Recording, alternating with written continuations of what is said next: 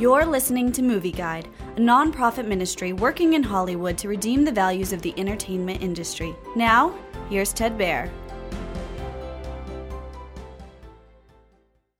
Chip and Dale Rescue Rangers is an animated comedy spoof on Disney Plus.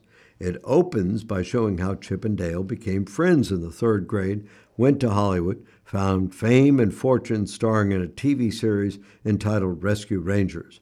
In the series, they led a group of crime fighters. Thirty years later, Chip is still angry that Dale tried to go solo and got their series canceled. They get back together when the criminal named Sweet Pete captures their friend Monty. Pete's gang has been kidnapping toon characters and changing their appearance to make bootleg movies overseas. Chip and Dale Rescue Rangers is a witty, exciting send up of private detective stories. It also has some funny cameos from famous cartoon characters. Rescue Rangers has a strong moral worldview about saving a friend and stopping a criminal.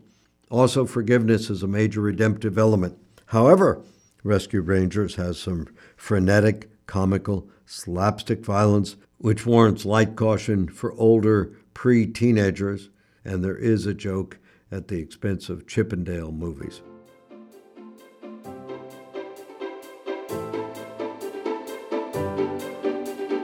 Movie Guide works to protect you and your family from the negative influences of the media and is also working in Hollywood to redeem its values from a biblical perspective.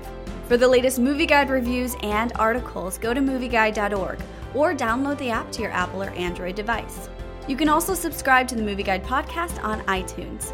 Support Movie Guide's mission to transform the culture by redeeming the media.